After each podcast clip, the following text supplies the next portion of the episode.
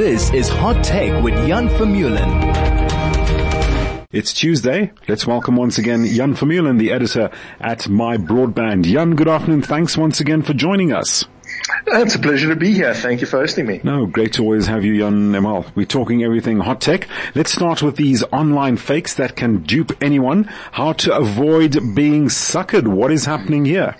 This was a super interesting article uh, published by The Conversation. It's an it's an academic piece uh, from researchers in the United States, one from Stanford, one from the University mm-hmm. of Washington, and it's um, exactly as the, the, the headline states is is essentially um, their uh, you know their thesis right. is that uh, these uh, online fakes have have uh, gotten really good at duping people. Mm-hmm. Um, and they don't have to even be that sophisticated. Now we've spoken in the past about AI generated right. uh, images and videos and all that stuff, but mm-hmm. um, in, in, this case, um, you know what we're seeing uh, with the the uh, war, war, between Israel and Hamas and the uh, war in Ukraine is that. Uh, these fakes don't even have to be that good. Uh, it's literally like reused footage mm-hmm. from 2016 or it's like, it's like low effort fakery. Um, but uh, what it does is it plays on your emotions. And in particular, the researchers said people have a uh, have a, a, overwhelming trust, a disproportionate trust that what they are seeing with their own eyes is true. Um, mm-hmm. And so uh, video and photos really play into that bias, into that cognitive bias um, because uh, uh, by, you know by uh, by offering something that we want to believe and, and then we believe it's true.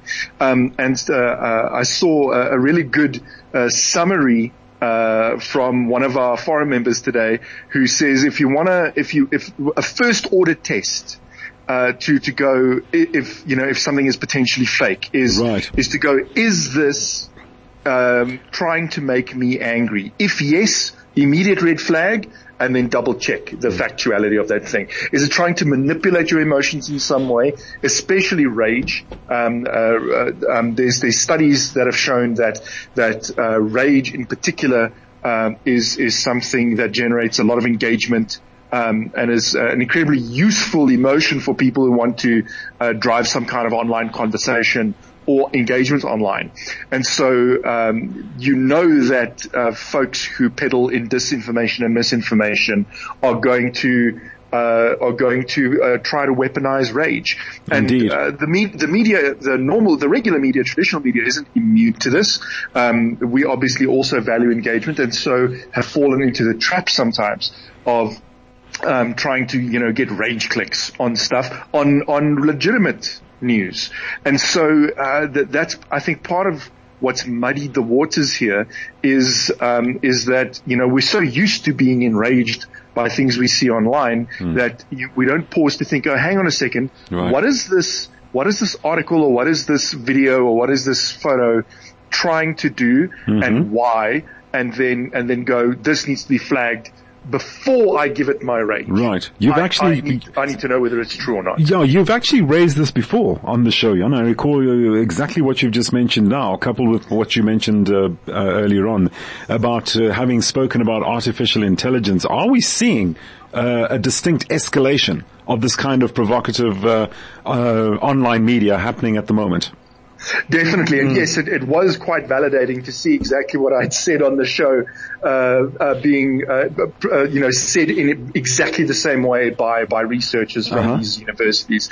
Um, so yes, it has definitely been an increase in misinformation and disinformation, um, and and uh, you know, it, it happens uh, always um, around a, a major events, and so the the wars are are good examples of uh, catalysts and and of easy pickings right. Uh, for people who peddle in this kind of thing. Mm-hmm. And then Black Friday coming up um, is you know there it's not about rage, but you know I don't know about hope or um, you know our our um, in, uh, inability to resist a good deal. And so um, there, the the misinformation or the the fakery that's happening isn't to try and uh, isn't to try and trick you into believing something to perpetuate a narrative, but rather to part you with mm. your money. Indeed. Um, and so, uh, you know, it, it's a, a, different, a different kind of scam, but cut from the same cloth. Um, it's trying to, it's trying to get you to believe in something that's not true.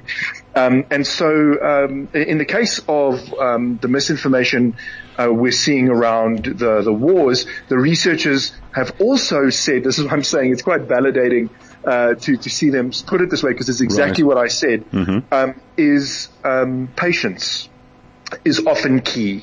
Um, usually you don't have to react to something immediately. Right. Um, and un, um, unless you can fact check something yourself, right. there's nothing wrong with waiting for experts to get around to it, mm-hmm. Um, whether they are in the traditional media, and th- these researchers specifically mention traditional media outlets, reputable media outlets that do that do fact checking and then go sort of beyond listening to the narratives and look at the look at the, the, the physical reality of something. So we mentioned the BBC in the past where they went and analyzed rocket trajectories right. to, to, go to go and see where a rocket was really launched from and and what the most likely reason was for it to, to explode over a hospital, etc. Yeah. And so um, that's that's uh, you know um, uh, one example of what they're talking about, which is um, you know there's nothing wrong with with waiting for a fact checker right. to get around to something and reputable, make sure it's a mm. reputable one, mm-hmm. and then um, you know uh, and then uh, you know make sure that they're not just you know relying on on narratives either.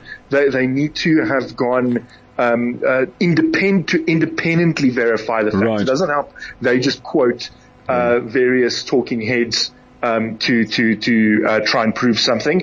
It, it, has to actually, you know, show you the working out. Indeed. Um, uh, so you know, like in good old high school, uh, you only get one mark for the right answer. The, the rest, the rest you have to show you're working out. Indeed, uh, Jan, as you've just pointed out, patience and wariness and uh, resilience, and shall we say, just being vigilant about what we're dealing with in this day and age. That's all we can do going forward in this day and age of uh, artificial intelligence and social media. Jan, okay, so let's uh, quickly look at Twitter. Won't pay creators of fact check posts the important job which fact checkers do during this war. What's happening here?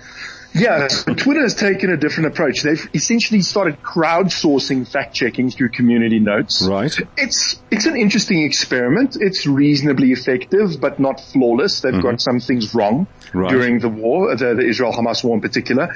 Um, uh, the the Ukraine war, um, it, it, wasn't quite up and running um, as in in, in in as full swing as as it is now. Right. And so we're we're really seeing community notes what it's going to be capable of um, okay. Now, uh, play out now really. And so, um, an interesting move by, by Twitter and Elon Musk and his team to demonetize posts that get fact checked. And immediately the questions people ask, which are relevant is what if people then weaponize community notes to okay. um, mm-hmm. to to essentially deplatform people right uh, by by making it so that they can't earn a living off of, of Twitter, which is the whole the whole thing that Elon Musk is trying to encourage here. Right. And so yeah, it's something that these platforms always have to be very careful about because the these um, um, money and and revenue share on on advertising, whether it's YouTube, whether it's TikTok, or whether it's Twitter, it's an incentive, and and those incentives can drive incredibly bad behaviors. Indeed, and uh, and taking money away from someone mm-hmm. can similarly yep. drive bad behavior. So yep, yep, that's what Twitter is doing. Okay. And unfortunately, I don't. I, we we can't say